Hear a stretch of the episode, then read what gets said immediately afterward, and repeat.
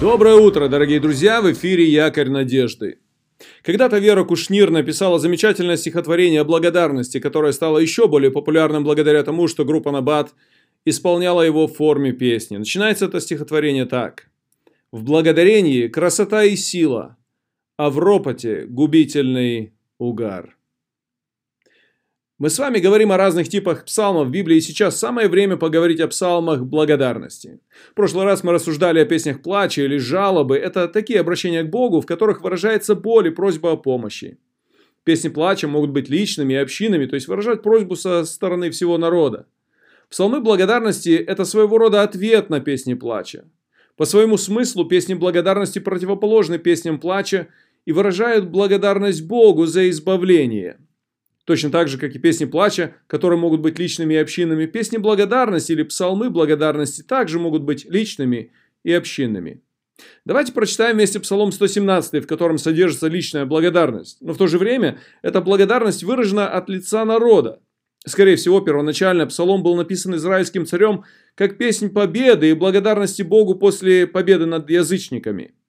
Начинается песнь с образного представления, триумфальной процессии и заканчивается жертвоприношением в храме. Историки говорят, что этот псалом пели на Пасху и в праздник Кущей во времена Иисуса Христа. Во время исполнения песни люди держали в руках пальмовые ветви, которые символизировали победу. Возможно, именно этот псалом пел Иисус со своими учениками при заключении Тайной Вечери. Обратите внимание на то, сколько много в этом псалме мессианских мотивов – упоминаемых в разных текстах Нового Завета. Итак, давайте прочитаем этот псалом. Псалом 117. «Славьте Господа, ибо Он благ, ибо вовек милость Его. Да скажет ныне дом Израилев, ибо вовек милость Его. Да скажет ныне дом Ааронов, ибо вовек милость Его. Да скажут ныне боящиеся Господа, ибо вовек милость Его. Из тесноты возвал я Господу и услышал меня и на пространное место вывел меня Господь. Господь за меня не устрашусь, что сделает мне человек? Господь мне помощник, буду смотреть на врагов моих. Лучше уповать на Господа, нежели надеяться на человека. Лучше уповать на Господа, нежели надеяться на князей. Все народы окружили меня, но именем Господним я не изложил их. Обступили меня, окружили меня, но именем Господним я не изложил их. Окружили меня, как пчелы, и угасли как огонь в терни. Именем Господним я не сложил их. Сильно толкнули меня, чтобы я упал, но Господь поддержал меня. Господь сила моя и песнь, Он сделался моим спасением.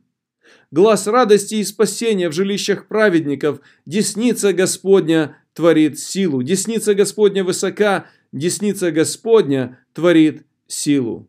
Не умру, но буду жить и возвещать дела Господни. Строго наказал меня Господь, но смерти не предал меня. Отворите мне врата правды, войду в них, прославлю Господа. Вот врата Господа, праведные войдут в них. Славлю Тебя, что Ты услышал меня и соделался моим спасением. Камень, который отвергли строители, соделался главой угла. Это от Господа и есть дивно в очах наших. Сей день сотворил Господь, возрадуемся и возвеселимся вонный. О Господи, спаси же! О Господи, споспешествуй же! Благословен грядущий во имя Господне! Благословляем вас из дома Господня! Бог, Господь, и осиял нас. Вяжите вервями жертву, ведите к рогам жертвенника. Ты, Бог мой, буду славить Тебя, Ты, Бог мой, буду превозносить Тебя. Славьте Господа, ибо Он благ, ибо вовек милость Его. В этом псалме можно увидеть четыре части. Первая часть – это стихи с 1 по 4, призыв к прославлению Бога. Автор э, призывает разные группы из израильского народа э, участвовать в прославлении Бога. С 5 по 16 стихи – это вторая часть, как будто бы перечисление разных дей, божьих действий, которые при, привели к избавлению. И автор не скупится на разные слова и по-разному описывает божьи действия, которые э, действительно привели к освобождению или к избавлению. 17 по 23 стихи, это третья часть, выделение незаслуженной милости Бога к автору псалма. Вот есть даже так, так, такое э, такие как будто бы фразы, что «строго наказал меня Господь». Вот он как будто бы не заслуживал помощи, не достоин помощи. Даже в глазах людей он был камнем отверженным людьми, камнем отверженным строителями. Но именно он послужил спасением для других. Посмотрите и вспомните, как в Евангелиях Иисус относит этот текст к своему служению и к своей миссии. Ну и последняя часть, начиная с 24 стиха по 29, это заключительный призыв к благодарности. Он где-то эхом, э, э, эхом отражает призыв первоначальный, призыв в первых четырех стихах к прославлению Бога. И здесь это заключительный призыв к благодарности, радости и восхвалению Бога, и призыв к принесению жертвы. Некоторые толкователи утверждают, что в этом псалме или за этим псалмом можно увидеть многоголосие. В смысле того, что, возможно, его исполняли при участии разных партий, у которых как будто бы была перекличка в исполнении этого псалма. Возможно, кто-то из народа или э, певец, э, например, обращался к народу, а в ответ было восклицание «Ибо вовек милость его». Кто-то обращался к священникам и в ответ тот же рефрен. Возможно и так.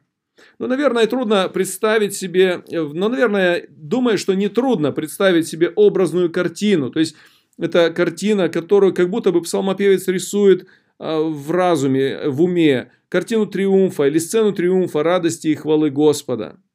Я советую, прочитайте еще раз самостоятельно этот псалом и постарайтесь увидеть все это сами. В заключение хочу сказать, что, к сожалению, псалмов благодарности гораздо меньше, чем песни плача. А это тоже так по-человечески, не правда ли? Нам привычно просить, и в то же время мы не всегда благодарим за очевидную реальную помощь.